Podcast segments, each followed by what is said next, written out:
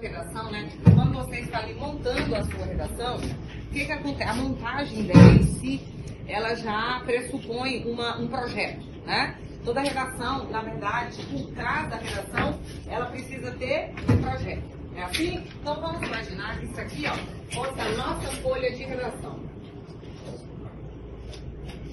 Isso aqui, então, é a nossa folha de redação, né? Um pouquinho.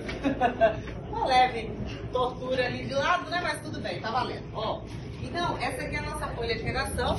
Você sabe que tem que ter o maior capricho na hora de passar limpo, nós sabemos disso, né? Porque a questão estética, ela também é importante. Não é só a estética, mas também a estética, porque alguns alunos imaginam assim, ah, Laura, meu texto está tão bom, eu não me ocupo dessas coisas, não. O que que acontece? O bom aluno, ele vai se ocupar tanto da questão que é conteudista, que com certeza ela tem que estar né, acima de qualquer outro, qualquer outro foco da sua redação, tá? Mas com certeza uma redação com uma estética bem feita, com uma paragrafação bem marcada, tá? E com um projeto de texto por trás, é uma redação que normalmente é mais fácil de ser corrigida.